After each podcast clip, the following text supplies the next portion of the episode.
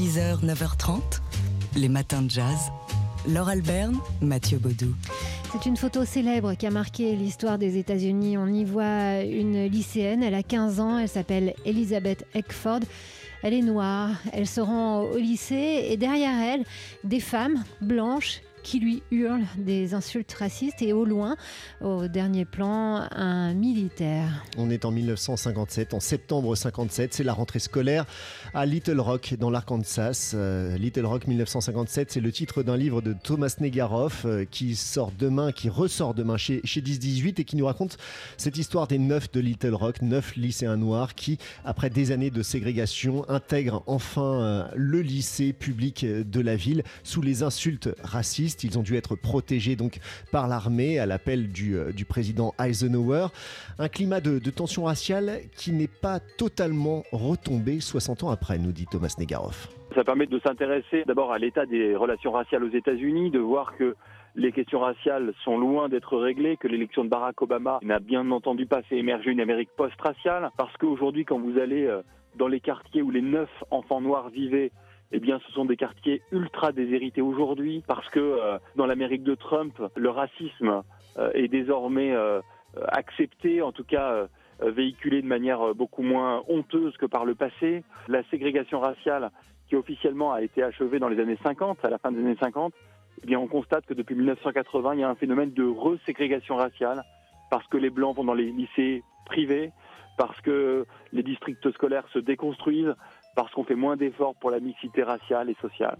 Et donc, euh, cette histoire euh, que les Américains imaginent appartenir au passé, elle est d'une très très grande et très cruelle actualité. Thomas Negaroff, l'auteur de Little Rock 1957, l'histoire des neuf lycéens noirs qui ont bouleversé l'Amérique, c'est une euh, réédition chez 10-18. 6h, 9h30, les matins de jazz. Laure Alberne, Mathieu Baudou.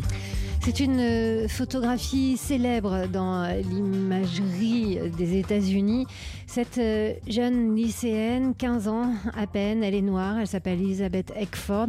On la voit euh, avec un, un dossier, un cahier dans la main. Elle va au lycée, elle est entourée de blancs de blanche en l'occurrence, qui lui hurle dessus et derrière, au loin, la présence d'un militaire. Ça se passe en 1957, on est à Little Rock dans l'Arkansas. Elle fait partie de ces neuf de Little Rock, neuf lycéens qui euh, intègrent le lycée euh, de la ville, le lycée municipal, jusqu'ici ségrégué, jusqu'ici interdit aux élèves noirs. Ce sont les neuf premiers élèves noirs euh, de, de ce lycée. Ça a déclenché un torrent de colère et de haine. Il a fallu que l'armée euh, interviennent pour leur permettre d'aller à l'école et de suivre les cours. Mais pourquoi cette réaction, ce déferlement de haine d'une certaine population blanche? Eh bien, c'est ce que nous explique Thomas Negaroff dans son livre 1957 Little Rock, qui sort demain, qui est republié demain en poche chez 10-18. J'ai retrouvé pas mal d'archives où vous avez des, des gens qui disent mais vous vous rendez pas compte, s'ils vont dans les écoles des Blancs, euh, dans quelques années, vous aurez euh, sur vos genoux vos petits-enfants qui seront des métis. Et ça, c'est inacceptable, c'est immonde pour cette population-là.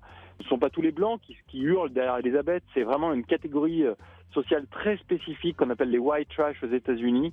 C'est des blancs euh, pauvres qui viennent des comtés ruraux, euh, qui ont peur du déclassement social et qui finalement se disent que si les noirs sont leurs égaux, eh bien il ne leur restera plus rien et ils seront vraiment en bas de l'échelle.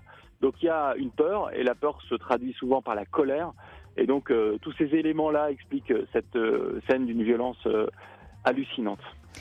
Thomas Negaroff, l'auteur de Little Rock 1957, l'histoire des neuf lycéens noirs qui ont bouleversé l'Amérique et euh, dont le livre ressort donc aux éditions 10-18 dès demain. C'est indispensable à votre bibliothèque. 6h, 9h30, les matins de jazz. Laure Alberne, Mathieu Baudou. Mathieu, je vous fais écouter un extrait de film et vous allez me dire d'où il sort. Je vous souhaite le bonsoir, quoique frisquet. Je cherche deux frères négriers de leur état et répondant au nom de Speck. Est-ce que ce serait vous? Qui les demande? Moi-même, Dr. King Schultz, et voici mon cheval Fritz.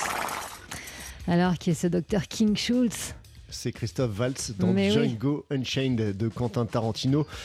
C'était en 2012 hein, déjà, ce Django Unchained, euh, alors que le, nouveau Tarantino Once Upon a Time euh, cartonne en ce moment en salle, plus de 2 millions d'entrées. Et eh ben on peut profiter effectivement d'une grande rétrospective tarantinesque sur Netflix avec ce, ce, Django Unchained. Mais oui, quel régal et quelle revanche sur l'histoire. Hein. C'est un peu comme dans le dernier film, euh, Tarantino s'offre une relecture de l'histoire. Ici, le héros est noir, c'est un esclave affranchi par Christophe Waltz, euh, qu'on retrouve dans le rôle d'un dentiste charlatan et chasseur de primes accessoirement. Il achète Django, euh, l'affranchit aussitôt et en fait son partenaire pour chasser des primes et faire sauter pas mal de cervelles, il faut le dire. Et libérer la femme également de, Jamie Foxx, qui est elle-même esclave auprès d'un terrifiant Leonardo DiCaprio, euh, propriétaire terrien.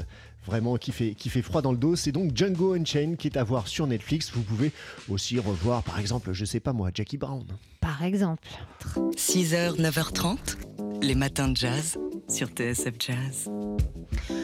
Alors, Évidemment qu'on adore Gregory Porter, enfin il faudrait vraiment être sourd pour pas le comprendre, vu qu'on l'entend régulièrement sur TSF Jazz, mais on, l'adore en tant que chanteur et on le découvre euh, désormais en tant qu'intervieweur. Oui, puisque Gregory Porter euh, produit depuis euh, quelques semaines un podcast, un, podcast dans lequel il reçoit en toute intimité chez lui, dans sa maison californienne, bah, des, amis, des collègues, des, confrères et, et consoeurs, Kamasi Washington, Charlotte Gainsbourg, Annie Lennox par exemple, pour parler art, musique, soit, mais aussi cuisine, euh, pour parler de la vie en quelque sorte.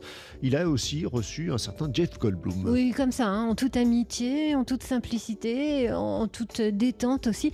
On écoute le, le teaser, la pub que Gregou a faite lui-même et bien faite. Hey guys, come on, bring it in. This is Greg Reporter, and you're in my house in Bakersfield, California. This is The Hang. We talk about love, life, happiness, fashion, style, art. We'll talk to some young artists, older legends. This is The Hang. Voilà, donc là, c'est la vidéo hein, qu'on peut voir sur Internet. Vous le voyez chez lui, il nous le dit d'ailleurs, c'est chez lui euh, en Californie. Et donc, lorsqu'il rencontre euh, Jeff Goldblum, eh bien, il commence à lui poser une question, sauf que Jeff, Goldblum tout de suite inverse les rôles et, se met, lui, dans la peau d'un intervieweur. Et finalement, bah, ça tourne à la conversation entre copains, sauf que voilà, quand c'est euh, deux copains qui s'appellent Greg Porter et Jeff Goldblum, bah, on a des oreilles euh, qui se dressent. On se régale hein, pendant une heure. C'est plein d'esprit, de, de, de drôlerie Jeff Goldblum quand même en personne. Et euh, lorsque c'est euh, Charlotte Gainsbourg, eh bien c'est autre chose. C'est une conversation qui est plus intime, plus euh, dans l'échange des expériences. Enfin bref, c'est très bien fait. Ça s'appelle The Hang. C'est donc le titre du podcast signé Gregory Porter.